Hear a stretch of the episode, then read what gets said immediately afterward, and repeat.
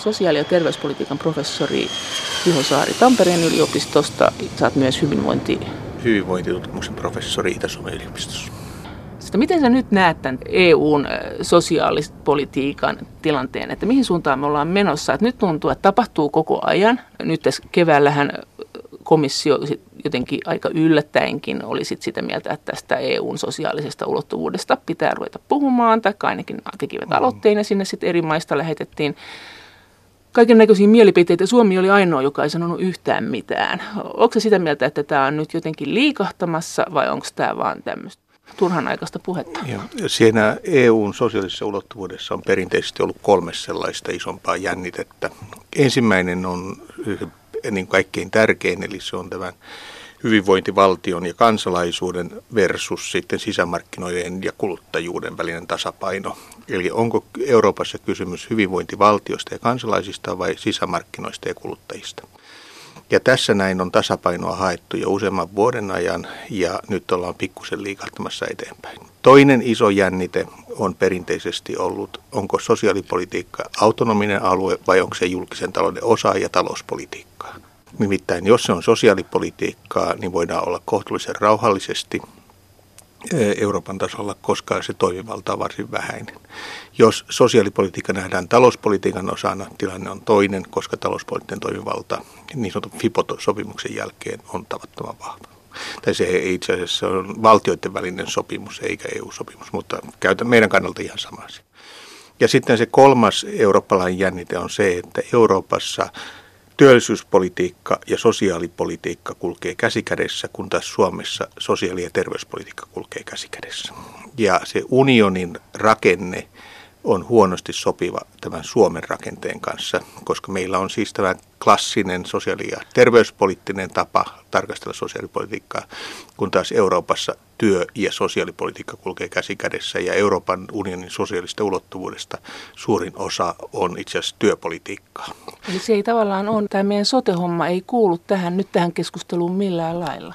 Euroopan näkökulmasta nimenomaan on, on kysymys työ- ja sosiaalipolitiikasta, sosiaaliturvapolitiikasta, mutta kansallisesti ilman muuta tämä terveyspolitiikka kuuluu tähän. Se liittyy ennen kaikkea tähän sisämarkkinoiden ja kuluttajien versus sitten hyvinvointivaltioiden ja kansalaisten väliseen tasapainoon, koska silloin arvioidaan terveyspalvelujen kuluttajuutta. Onko kysymys kuluttajan oikeudesta valita itsellensä soveliat palvelut Euroopan unionin sisämarkkinoilta vai onko kysymys julkisen vallan tai hyvinvointivaltion ja kansalaisten suhteesta?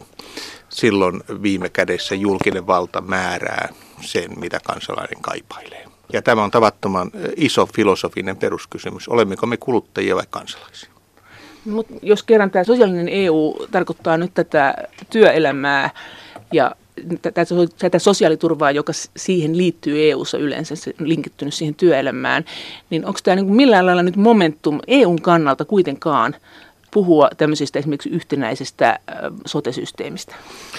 Unionilla ei ole toimivaltaa harmonisoida sosiaaliturvajärjestelmiä, se ei kuule koskaan siihen kykenevään, eikä niin siellä on itse asiassa eriksensä kielletty tämä kysymys. Missä se momentum tällä hetkellä syntyy on se, että unionin täytyy tehdä itseänsä ihmisille tykö ja miksi sen pitää tehdä, päästä ihmisten tykö on se, että sillä uskottavuus kansalaisten silmissä on heikko ja he hakevat tätä vahvempaa uskottavuutta laajentumalla tai tekemällä aloitteita nimenomaan työ- ja sosiaalipolitiikan alueilla. Toinen iso asia, joka nyt sitten Euroopan sosiaalista ulottuvuutta liikuttaa eteenpäin, on se, että ainakin toistaiseksi Britannia on lähtemässä ja Britannia on klassisesti ollut aina se jäsenvaltio, joka on vastustanut sosiaalisen ulottuvuuden eh, laajentamista. Jo aikoinaan Margaret Thatcher leppoisasti sanoi, että hän on päässyt eroon sosialismista maassansa ja hän ei halua sitä Euroopan kautta takaisin.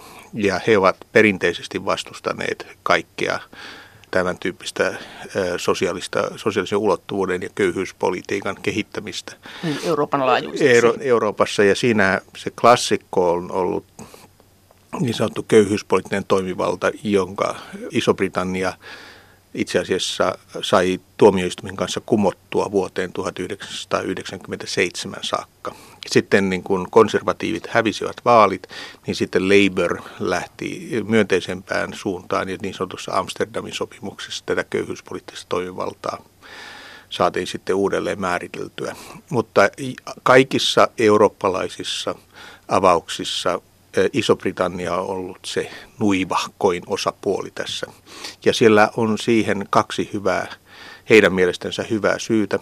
Ensimmäinen on se, että Iso-Britannia ei koe Eurooppaa muuna kuin markkina-alueena. Eli se on sisämarkkina ja olisi erinomaisen mainiota, jos se olisi sisämarkkina ja vain sisämarkkina.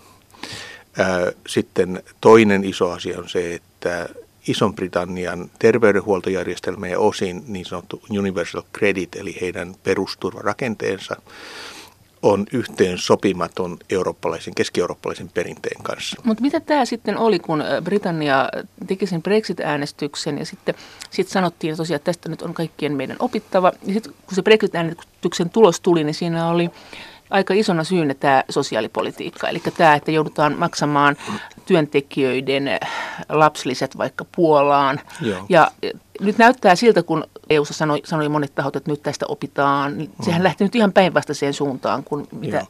Ja oli Britanniassa oli kuuluisa puolalainen putkimies. Ja tämä oli Puolassa työskentelevä henkilö, jolla oli kahdeksan lasta Puolassa ja sitten brittejä harmitti, että he joutuivat tälle kuuluisalle puolalaiselle putkimielle, jota siis henkilönä ei ollut olemassa. Se oli tämmöinen esimerkki, Joo. että kuinka paljon joudutaan maksamaan näitä lapsillisia Puolaan. Ja kysymys on siitä, että keski-eurooppalaisessa niin sanotussa työperusteisesta ja johdettuihin oikeuksiin perustuvassa sosiaaliturvassa se, mitä me koemme lapsilisäksi ja mitä britit kokevat lapsilisäksi, on itse asiassa miehen palkan lisä. Eli kun meillä se on perinteisesti ollut äitiin kytkettävä raha ja vähän Britanniassakin niin, niin Euroopassa se on työssä olevan henkilön palkan lisä. Se on perhepalkan yksi muunnelma ja siinä mielessä se on koordinoitava etuus ja se maksetaan Puola. Mutta siinä on sitten, jos puhutaan tästä puolalaista putkimiehestä, niin suomalaisillahan oli vuonna 1995 tai silloin kun 1994 niin suurena huolena portugalilainen kalastaja. Eli sieltä tulee kalastaja tänne näin ja sitten silloin on niin kauheasti mukuloita ja vaimo kotona ja sitten me joudutaan maksamaan sinne. Mutta siinä mitä puhutaan sitten, mitä Britannia ää, sitten oli kiinnostunut tässä näin, mikä oli Britannialle se iso kysymys, oli se, että he kokivat, että järjestelmä on epäsymmetrinen. Eli että he kokivat, että he maksavat enemmän ulos kuin saavat sisään ja sitten, että nämä ää, työntekijät, jotka tulivat Puolasta, olivat usein niin sanottuja lähetettyjä työntekijöitä. Eli he säilyivät sitten Puolan sosiaaliturvan piirissä tietyillä ehdoilla, joka johti sitten siihen, että heidän kilpailuetunsa oli parempi. Oli parempi ja sitten siihen liittyi ihan tämmöistä rehellistä muukalaisvihamielisyyttä, joka sitten vaikutti tähän kokonaisuuteen. Mutta kyllä, kyllä se niin kuin Euroopassa on ennen kaikkea Keski-Euroopan ytimen ulkopuolella tavanomaista, että korostetaan tätä symmetriaperiaatetta, eikä haluta maksaa enemmän ulos kuin saadaan sisään.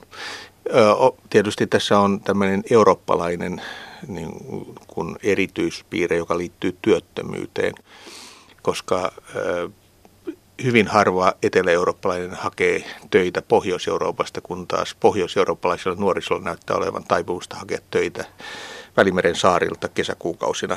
Ja tässä on sitten, kun me maksamme sitä, niin meillä on sitten tässä semmoisia epäsymmetrisyyksiä. Olis, olisiko sitten, kun britit kuitenkin piti tätä, siis se oli poliittisesti heille, sisäpoliittisesti tosi rankka asia, tämä puolalainen putkimies, jolle maksetaan kotimaahan lapsillisia, ja sitten sanottiin, että joo, näin se menee ja tämä on EU-sääntö ja, ja mm. tälle ei mitään mahda. Oliko se todella niin?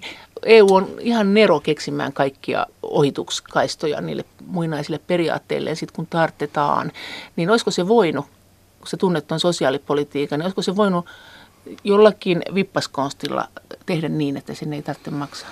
Mekinhän olemme Suomessa yrittäneet tehdä kaikenlaisia vippaskonsteja ja pääsääntöisesti kyllä Euroopan unionin tuomioistuin on sitten meitä oikaissut näissä yrityksissämme. Öö, se periaate on, siis jos mennään perussopimustasolle, niin näihin artikloihin liittyy niin sanottu hätäjarrulauseke, jossa todetaan, että jos menee ihan hulvattoman hauskaksi, eli nämä menee hyvin epäsymmetriksi, niin sitten voidaan vielä miettiä lainsäädäntöä Mutta sitä ei ole määritetty, sitä epäsymmetrisyyttä, vai onko? No, ei, se on, se on jätetty sinne tämmöinen hätäjarrulauseke, jotta jos, jos joku maa kokee tilanteen tavattoman haastavaksi, niin sitten voitaisiin ruveta miettimään. Eli, eli nyt kun käydään näitä Brexit-neuvotteluita, niin periaatteessa siellä olisi vielä hihassa se kortti, että sanottaisiin Briteille, että nyt painetaan hätäjarrua teidän elämänne on nyt niin vaikeaa, mm. että se on sisäpoliittisesti liian raskasta, teidän ei tarvitse enää maksaa, ja he jälleen olisivat EUn jäseniä sitten sen jälkeen. Tuota, te, ei. E, e, siis se, jos joku peru, peruntuminen tapahtuu, niin se tapahtuu sen takia, että heille tulee niin sanotusti järkikäteen. Mutta niin... E, mikä tässä Euroopan unionin tässä tähän liittyvän sääntelyn kohdalla on tavattoman haasteellista on se, että Euroopan unioni on rakentunut neljän vapaan liikkuvuuden ympärille.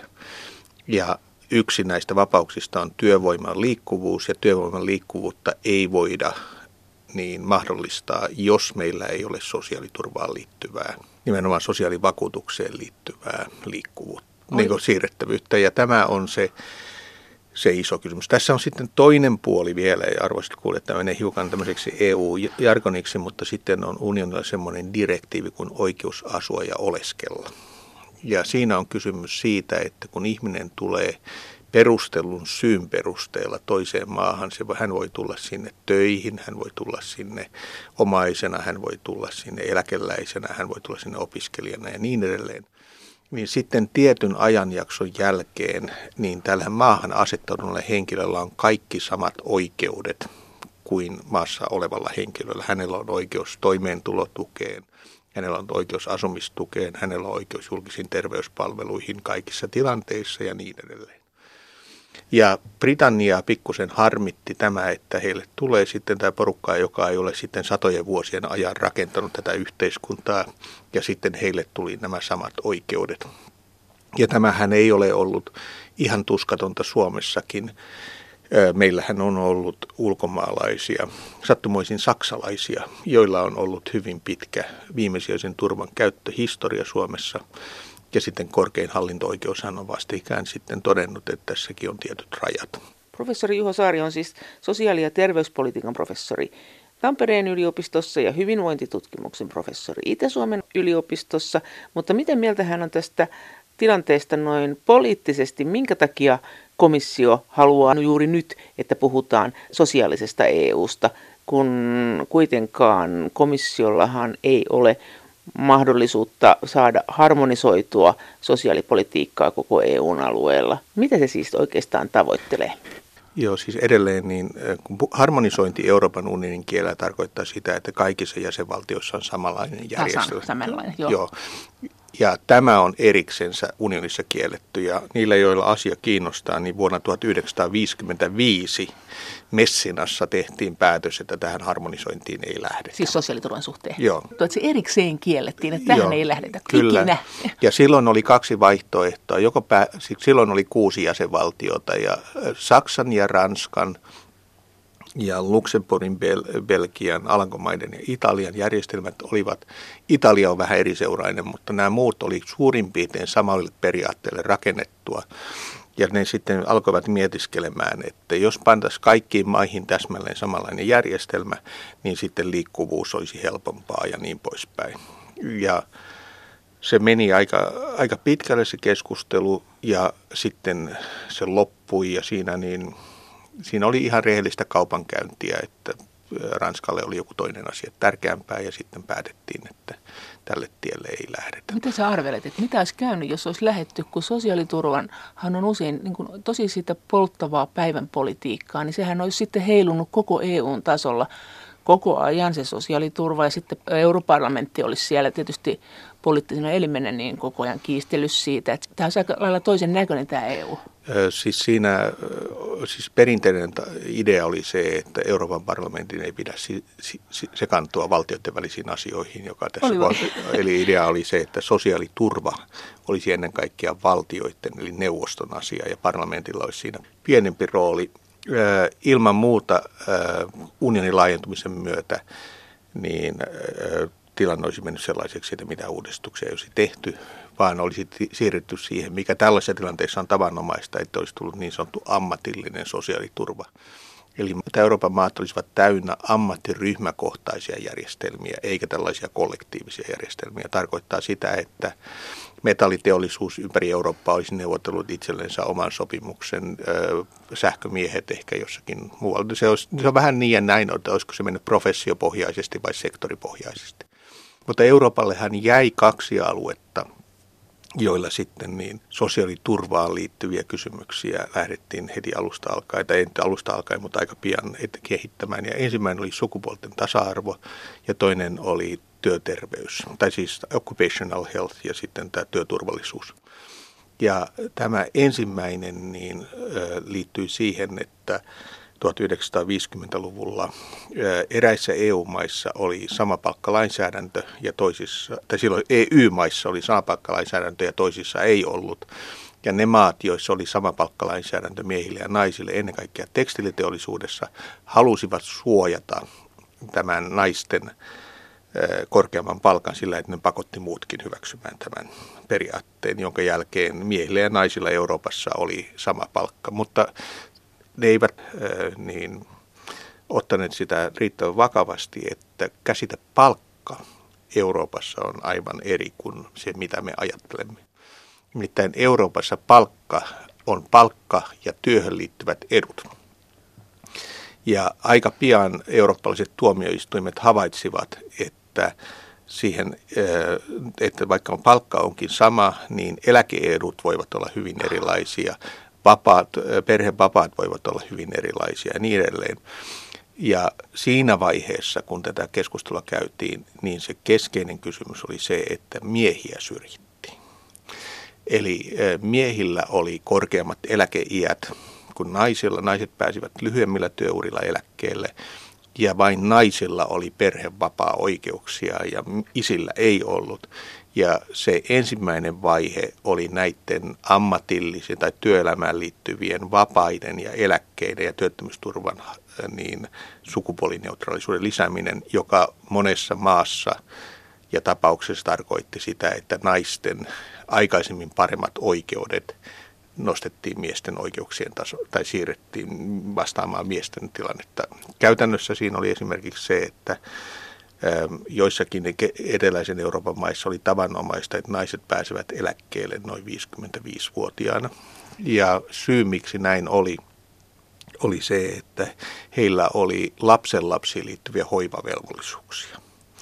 Mutta unioni ei tunnistanut tällaista tarvetta, joten sitten niitä alettiin hiilaamaan ylöspäin niitä eläkeikiä vastaamaan niitä miesten rooleja. Toinen oli sitten tämä katolinen perinne, jossa äiti hoitaa lapsia ja unionin tuomioistuin katsoi, että kyllä ne isätkin siihen kykenevät. Ja kun oli sellaisia lakeja, joissa oli että vain äidillä on oikeus Aa. ja niin edelleen, niin nyt sitten pikkuhiljaa tuli miehet. Ja sitten vähän myöhemmin, kun tarina jatkuu, niin sitten tulee kysymys, että samaa sukupuolta olevat parit ja niin edelleen. Miten kun sä oot onnellisuustutkija myös, tai jonkinlainen onnellisuustutkija, niin miten se näet tämän Euroopan sosiaalipolitiikan siinä mielessä, että tunnistaako se tämmöisiä ihmisen hyvän elämän odotuksia, että kauhean suuri osa meistä on kuitenkin semmoisia, että tykkää perheestänsä, haluaa asua sen luona, ei välttämättä halua lähteä ulkomaille työnhakuun, haluaa olla lapsiensa kanssa paljon.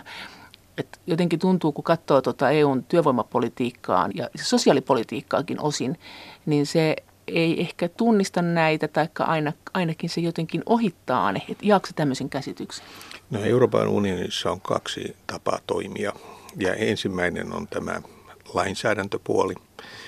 Ja siellä lainsäädäntöpuoli on kohtuullisen eksaktia toimintaa. Siellä on tällaisia täsmällisiä lakeja. Meillä oli tietyt asetukset, jotka liittyivät siihen, että tietyt asiat pitää täsmälleen hoitaa Euroopan unionissa, tietyt, niin kuin kaikissa jäsenvaltioissa täsmälleen samalla tavalla. Ja mitä jäsenvaltiot sitten tekivät oli se, että kun asetus oli tietynlainen, niin ne alkoivat muuttamaan etuksiansa niin, että ne olivat joko tämän asetuksen sisällä tai asetuksen ulkopuolella. Eli puuttumalla parametreja, niin saatiin aikaiseksi joko ulossulkevuutta tai sisäänsulkevuutta. Suomen klassinen esimerkki oli se, että kun työmarkkinatuki-niminen etuus kehitettiin, niin yksi keskeinen syy sille vuonna 1993 oli se, että se haluttiin rakentaa siihen muotoon, että sitä ei voi viedä ulkomaille, koska siinä oli säästösyyt, mutta toinen hyvin tärkeä asia oli se, että ajateltiin, että suomalainen nuoriso hakee näitä työpaikkoja tuolta Välimeren saarilta kesäkuukausina ja tätä pidettiin jollain tavalla pahana. Mutta sitten se toinen asia on se poliittinen ohjaus ja sillä poliittisessa ohjauksessa on paljon kauniita sanoja siellä niin pyritään katsomaan niin esimerkiksi talouskasvun ulkopuolelle. Siellä pyritään tukemaan perheitä, siellä pyritään tekemään työ- ja perhe-elämän yhteensovittaminen paremmaksi. Ja tämä on poliittinen ohjaus, josta sitten annetaan suosituksia. Eli kun lainsäädäntöpuolella tehdään asetuksia ja direktiivejä ja päätöksiä, niin tällä puolella annetaan suuntaviivoja ja suosituksia. Ja maailman lisärahoja sitten yhtäkkiä yllättäen jostakin. Ja siellä on erilaista ohjelmaa sitten, jotka sitten tukevat näitä kysymyksiä. Mutta, mutta lähteekö ne tällä onnellisuuskääriällä? Vai ei missään tämmöistä, tapauksessa. Ei, ei. Siis onko tämä tämmöistä, niin, siis koettaako tämä lässyttäjien lässytyksenä?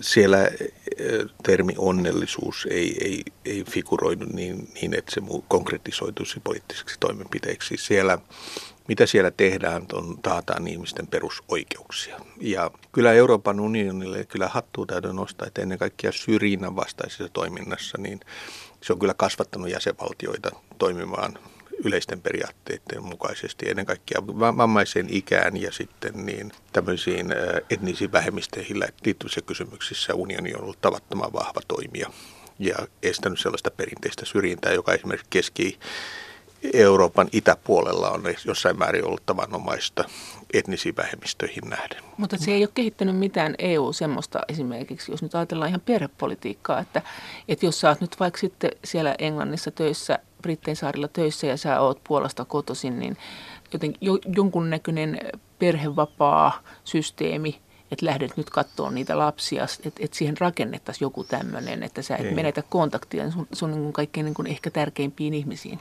Joo, ja siellä on pykälä, jossa puhutaan, että lomia täytyy lähentää toisiinsa. Eli että lomakäytön, sen, niin, niin, että siellä, mutta siellä ei ole tähän liittyvää välitöntä toimivaltaa. Se, sellaista tietysti perhepolitiikan kehittämistä voidaan koordinointiasetuksen puitteissa jossakin määrin tehdä, mutta niissä on tavattoman vahvat ö, enemmistövaatimukset ja saattaa olla, että löytyy riittävän monta työnantajaa ja kansakuntaa, jotka tämmöistä puuhaa vastustavat. Professori Juha Saari, luuletko että perhepolitiikka on tulossa EU-ssa isolle agendalle, koska meillä on kuitenkin tämä ongelma, että lapsia ei synny ja kyllähän perhepolitiikalla siihen voidaan vaikuttaa. Joo, perhepolitiikka niin on, on Euroopassa kes, vähän kädenlämpöistä kuumempi asia se, siis unionin lainsäädännön tai niin kuin liittyvin kysymysten osalta se on, on ollut lähinnä kytköksissä siihen, että jäsenvaltiot ovat pyrkineet luomaan sellaisia järjestelmiä, joissa perhepoliittisia etuuksia ei tarvitsisi maksaa maahan tulleille, vastikään tulleille henkilöille. Eli on pyritty rakentamaan niin, että pitää olla tietty määrä vuosia maassa ennen kuin voit saada kotihoidon tuki tai tämän tyyppistä etuuksia. pakko integroitua eikä jäädä kotiin. Juu, siinä on, ja siinä on jotain työehtoja joo, ja joo. varallisuusehtoja ja niin edelleen. Ennen kaikkea tanskalaiset ovat olleet tässä aktiivisia, mutta sitten se, että jos niin unioni lähtisi syntyvyyttä edistämään, niin on olemassa sellainen kansainvälinen prosessi, joka tähtää tämän tyyppisiin kysymyksiin. Mutta sellaista vahvaa toimivaltaa ei tällä alueella Euroopassa unionilla ole. Se voi antaa suosituksen käsitteekseni tästä näin, mutta ennen kaikkea se voi ministereiden suulla asiasta puhua, mutta siis sellaista, että niin kuin nyt luodaan sellainen järjestelmä maahan, että teidän on pakko saada syntyä, saatte syntyvyyttä ylös, niin sitä ei ole. Ja se on itse asiassa vähän epäselvä asia, että kuinka paljon sosiaalipolitiikalla ylipäätään voidaan syntyvyyttä lisätä. Mutta siis ehkä jos palataan tähän sukupuolten tasa-arvorinnalta, niin sitähän se toinen keskeinen eurooppalainen alue oli tämä työelämään liittyvä työsuojelu ja se itse asiassa Suomessa hyvin usein näissä keskusteluissa unohdetaan, mutta se on eurooppalaista sosiaaliturvaa. Ja silloin on kysymys siitä, että minkälaiset ovat ne ehdot, jotka ovat työpaikan sisällä.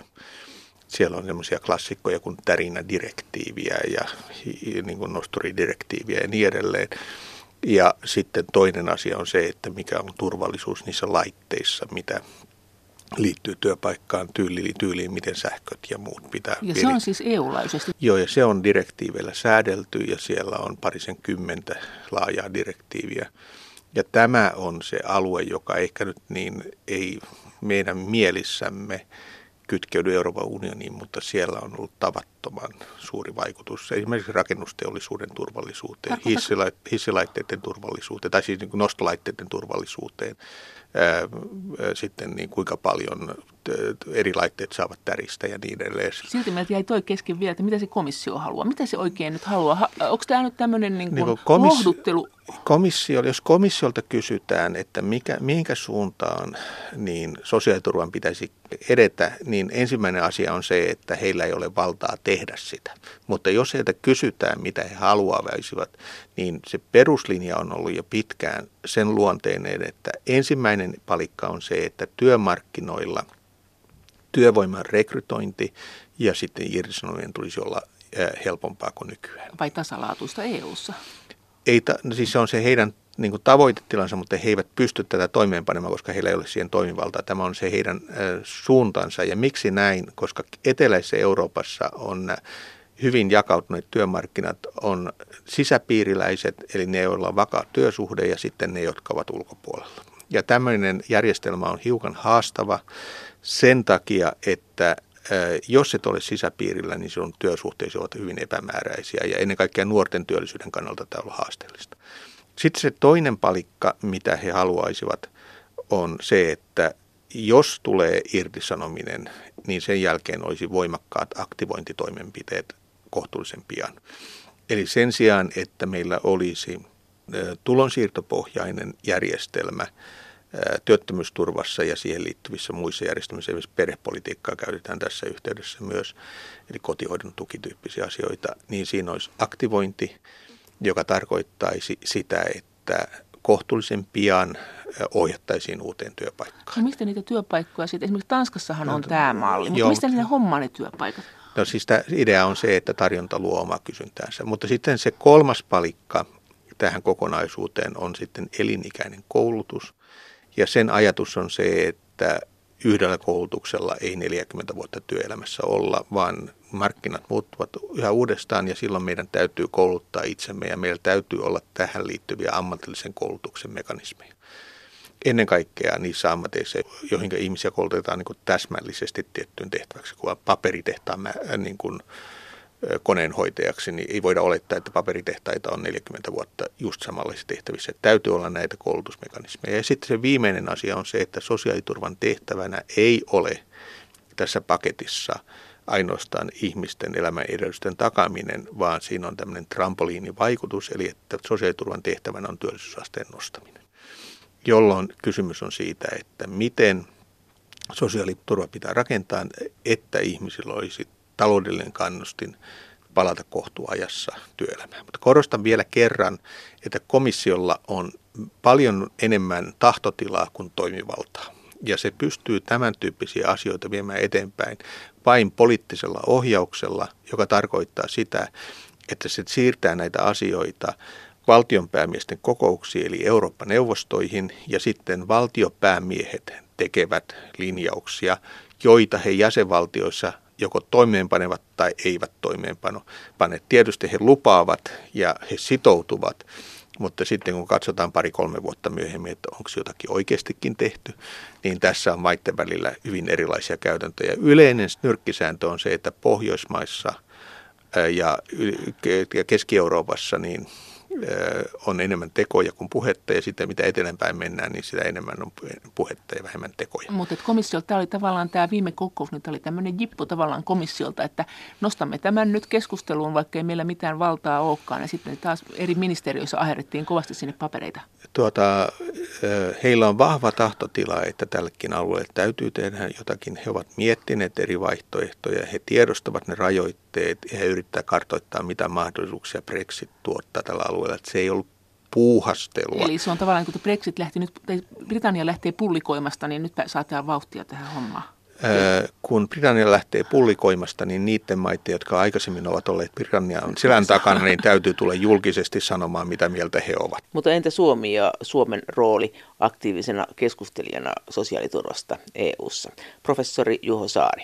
Siis Suomi ei ole se maa, joka olisi sosiaaliturvassa Euroopassa aktiivisesti agenda asettanut. Sen agendan asettajan, eli siis politiikan asialistojen rakentajan rooli komission ulkopuolella Euroopassa on perinteisesti ollut Ranska. Ja Saksa. Ja sitten Saksa on peesannut sitä ranskalaista aktiviteettia, eli Saksalla oli hyvin pitkään tämmöinen Hartz-sopimusten perusteella tehtävä, niitä on neljä, sen Saksan mallin levittämispyrkitymys. Mut, ja siinä on ennen kaikkea ollut se ajatus, että työllisyysastetta nostetaan tukemalla palkkatyötä. Eli siis osa, siis joko verotuksen tai sitten joidenkin muiden temppujen avulla luodaan järjestelmä, jossa työnteko aina on kannattavaa, mutta viime kädessä valtio maksaa osan siitä palkasta jotakin Tukee kautta. yrityksiä sitten jo. Tai se voi tulla verotuksen kautta, tai se voi tulla asumistuen kautta, tai se voi tulla työllistämistuen kautta tai jotakin muuta. Mutta että joka tapauksessa työllisyysasteen nostaminen oli Saksassa se keskeinen tavoite, kun taas ranskalaiset ovat leppoisammin niin kuin antamassa ihmiselle rahaa käteen. Ja tämä, tämä on sitten se eri, niin kuin perusero, että siis Saksasta se, se työlinja – ja sitten Ranskassa tämmöinen exclusion, eli siis tämmöinen sosiaalisen syrjäytymisen vastainen politiikka, joka siellä on tämmöinen kaikkea politiikkaa läpäisevä alue. Muistaakseni niitä oli parisenkymmentä ministeriötä, jotka ovat jollain tavalla syrjäytymistä vähentämässä, niin sen tyyppinen ajattelu tulee sitten taas Ranskasta. Mutta Eli... siellä on sitten se oma erityispiirteensä on se, että siellä on hyvin paljon tämmöisiä vahvoja liittoja, jotka ovat avainalueilla ty- tyylin paikallisia valtion rautatiet joissa sitten niin, niin liitot on pikkusen ärhäkämpiä kuin muualla. Siis kokonaisjärjestäytymisaste on kohtuullisen matala, mutta avainliitoissa se on tavattoman korkea. Ja sitten jos hallitus rupeaa liikaa ohjaamaan yhteiskunnan kehitystä, niin sitten juna ei liiku ja sitten mietitään uudestaan, että olisiko joku toinen tapa tehdä tämä asia parempi. No mitä Ruotsi halusi? Ruotsi on perinteisesti ollut kanssa näitä maita, jotka eivät ole kauhean aktiivisia tämän tyyppisiä kysymyksiä. Heillä on, heillähän on samantapainen sosiaaliturvajärjestelmä kuin meillä. Jo, siis yksi semmoinen Euroopan niin kuin erityispiirre on se, että ei ole olemassa pohjoismaista blokkia näissä kysymyksissä. Ja Tanska on kulkenut hyvin omalaatuista linjaansa. Ruotsi ja Tanska molemmat ovat emun ulkopuolella olevia maita. Ja sitten Suomi on ollut muista syistä pidättyväinen, koska meidän tämä sosiaaliturvassa on tämä kolmikantarakenne ja ajat periaatteet ja niin edelleen. Tanska menee esimerkiksi se pelipolitiikassa Ruotsi, Tanska, Suomi on mennyt eri linjoille. Alkoholipolitiikassa Suomi ja Ruotsi on samoilla linjoilla. Tanska menee ihan omilla suunnillansa. Eläkepolitiikassa Tanska rahastoi eri tavalla kuin Suomi. Siellä itse asiassa on ollut erittäin hyvä niin kuin, menestysrahoituspuolella. Ruotsissa sitten on siirretty vastuuta ihmisille itselleensä, eli ne voivat itse sijoittaa osan eläkejärjestelmästänsä, kun taas Suomessahan työeläkevarat ovat käytännössä työnantajien ja työntekijöiden ohjauksessa eikä yksilöiden ohjauksessa, eli ne ovat eläkeyhtiöiden omistuksessa. Sinä et voi mennä hakemaan eläkeyhtiöstä omaa osuuttasi ja ostaa sillä rahalla omakotitaloa, vaan ne ovat siellä.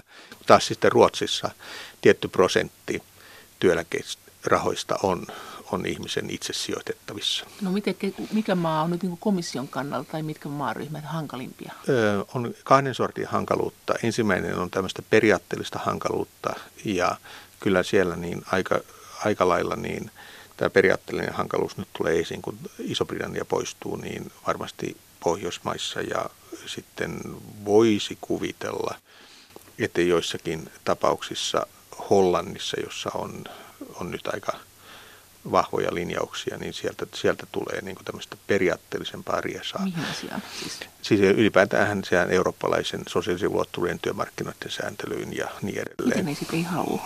No, yksi sellainen iso asia on se, että miten niin säädellään maahanmuuttajien asemaa ja ylipäätään sitä oikeusta asua ja oleskella. Mutta sitten se toinen puoli Euroopassa on se, että voi hyvinkin olla, että järjestelmät ovat paperilla hyvännäköisiä, mutta sitten mitä idemmäksi mennään ja ennen kaikkea mitä lähemmäksi Balkania mennään, niin siellä on sitten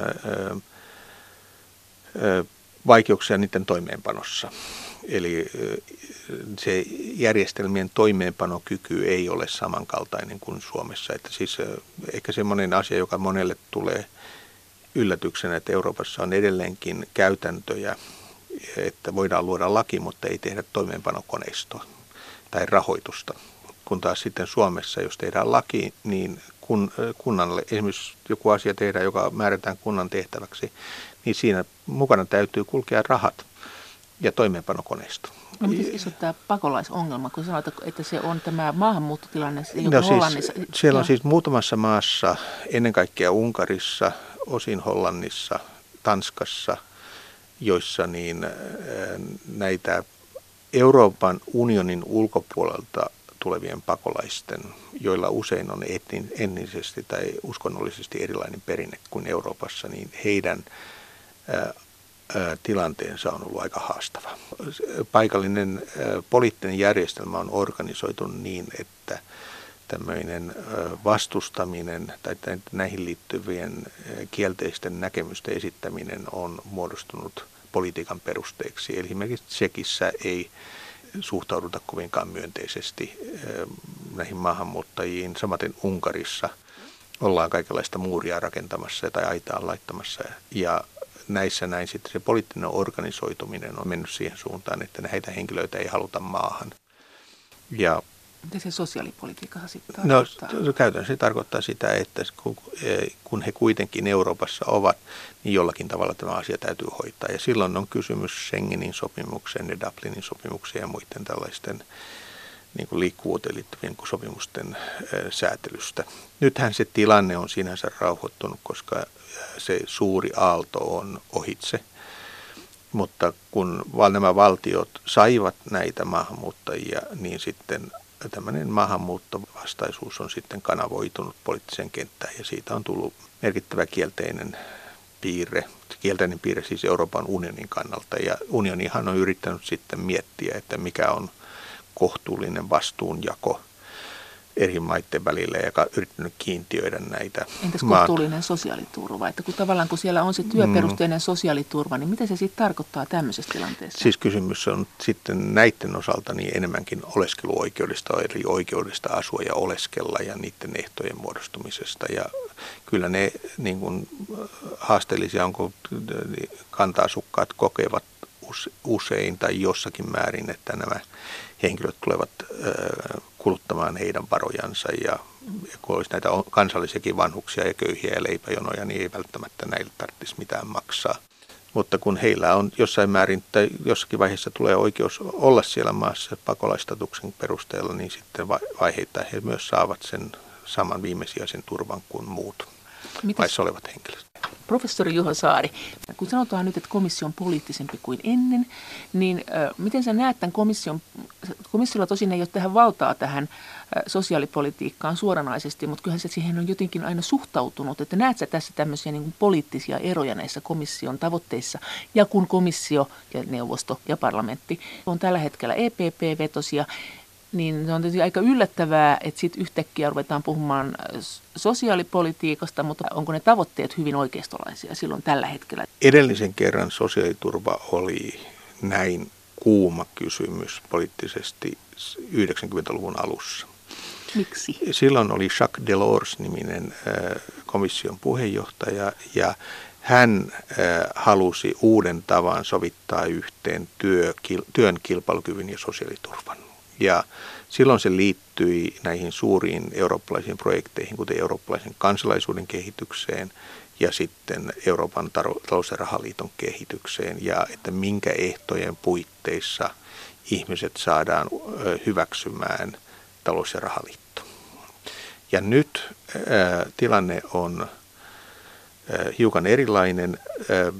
Se, mikä nyt oikeastaan ehkä Eurooppaa motivoi on se, että niin sanottu Lissabonin strategia vuonna 2000 niin sehän epäonnistui niin kuin niiden tavoitteiden saavuttamisessa, mitä, mitä se asetti. Osittain sen takia, että 2008 tuli tämmöinen merkittävä rahoituskriisi, joka sitten tipautti eurooppalaisen kasvun alaspäin ja sitten lisäsi työttömyyttä ja niin edelleen.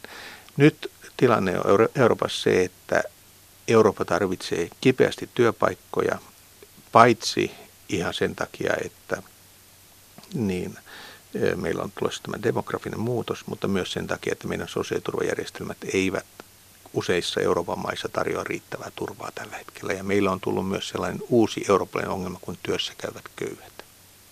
Ja tässä tilanteessa sitten... Se on Saksan malli osin. Öö, Onko? Saksassa on öö, pyritty siihen, että ihmiset käyvät töissä. Mutta, ja vaikka, vaikka he olisivat köyhiä, siis puhutaan näistä minipalkoista. Niin, ja, puhutaan vai puhutaanko? No siis se, se on vähän monimutkaisempi Joo. juttu. Se tulee, se tuki sitten sosiaaliturvan puolelta. Mutta mitä siinä sitten haetaan on se, että vihdoinkin Euroopassa haet, löytyisi sellainen yhteinen ymmärrys, että meillä olisi kykyä ö, hakea uusi tapa sovittaa yhteen ö, työikäisen väestön sosiaaliturva ja työmarkkinat. Ja miten tämä sitten tehdään, niin komissio on tätä halunnut vähän pohdiskella ja sitten nimenomaan niitä kohtia, joissa selvästikin nykytilannetta voidaan käyttää hyväksi kansallisten niin kuin maiden välisten rajapintojen avulla, niin on halunnut näihin puuttua. Siis tämä keinottelu. Mutta, Joo, mutta tämä... keskeinen se, ehkä se keskeinen pyrkimys on kuitenkin se unionin legitimiteetin ja unionin niin, tämän niin kuin ulkoasun niin uudelleen määrittely tai, tai tämmöisen, niin kuin mitä unioni tekee kansalaisten hyväksi näkökulman vahvistaminen. Ja siinä on kiistatta parantamisen varaa ja ei oikeastaan muuta sellaista välinettä tällä hetkellä ole kuin tämä sosiaalipuoli, jossa voitaisiin tällä alueella edetä. Onko se sitä mieltä, kun se, näin sosiaaliturva-ihmisenä, joka osaa tänne, että se oli virhe tavallaan se työvoiman vapaa liikkuvuus, että siellä lähdettiin niin vahvasti ja niin isoin sanoin, että olisiko siihen pitänyt lähteä varovaisemmin miettimällä ensin, mitä tehdään ja sitten vasta tehdä se, eikä kun nythän tavallaan tehtiin ensin ja sitten vasta katsottiin, että mitä tästä seuraa. Tai siis itse asiassa niin äh, 1968 on jo luotu perussäännöt tälle puuhalle. Ja mikä oli ehkä se haaste tässä, niin ei ollut niinkään se, että säännöt olisi ollut huonot, vaan että tuli uusia pelureita tähän kentälle. Eli tämä itälaajentuminen, joka tehtiin varsin nopeeseen tahtiin, muutti sen pelin hengen, että kun aikaisemmin se, kun se järjestelmä luotiin, niin idea oli se, että saadaan italialainen työskentelemään Saksassa. Ja sitä järjestelmää käytetään siihen, että puolalainen työskentelee Isossa Britanniassa ja silloin se tilanne on hiukan toisenlainen ja siinä on ollut tällaisia niin kuin pelinpaikkoja, joita nyt sitten komissio haluaa äh, sulkea. Siis tästä nyt puhutaan paljon, että kuinka paljon tämä on niin sanottua sosiaalista turismia ja kuinka paljon kysymys on siitä, että palkat on alemmat. Niin kuin, tai puolalaisen, lainausmerkeissä puolalaisen kannattaa mennä Ison-Britanniaan ja äh, sitten ottaa pienempikin palkka, koska se saa sen sosiaaliturvan sinne päälle ja se voidaan lähettää kotiin, että miten se järjestelmä pitää rakentaa. Mutta siellähän on myös tämä Irlanti-keissi, niin on irlantilaiset itsensä työllistävät, jotka käyvät sitten Euroopassa, miten tätä kysymystä käännellään. Ja sitten ylipäätään kaikki tämmöiset verosuunnittelukysymykset, koska Euroopassahan on hyvin pitkälle menemä sosiaaliturvan koordinaatio, mutta sitten verotuksen koordinaatio on vähän haasteellisempia. Siellä voi olla sellaisia tilanteita, että jos oikein fiksusti rakennat, niin pystyt välttämään verot kahdessa maassa sosiaaliturvaan liittyen. No. Eli kun me, siis esimerkiksi Suomessahan sosiaaliturva on verotettavaa, kun taas toisissa Euroopan maissa se on verovapaata, niin miten sitten näiden välillä niin kuin voi, puljata. voi puljata. Ja näitä nyt sitten pohdiskellaan, mutta kun verotus, ennen kaikkea tuloverotus, on niin kuin jäsenvaltioiden kaikkein pyhintä, niin näiden, näiden kysymysten ympärillä on vaikea löytää yhteisymmärrystä, erityisesti siinä vaiheessa, kun vaaditaan täys yksimielisyys. Ja aina löytyy joku eurooppalainen maa, joka hyötyy tästä nykyisestä käytännöstä. Ja se on, sehän on näitä niin muistelen, että kun nuorena virkamiehenä näitä, näihin perehdyin, niin olikohan se nyt 95 jo todettiin, että asia on kiireellisesti hoidettava. Näin sanoi professori Juho Saari, joka on siis sosiaali- ja terveyspolitiikan professori Tampereen yliopistossa ja hyvinvointitutkimuksen professori Itä-Suomen yliopistossa. Kiitos teille kommenteista ja viesteistä. Kaikki viestit ovat erittäin tervetulleita. Niitä voi lähettää edelleen sähköpostiosoitteeseen maija.elonheimo.yle.fi. Ja sen lisäksi me voimme esimerkiksi Twitterissä keskustella näistä EU-asioista.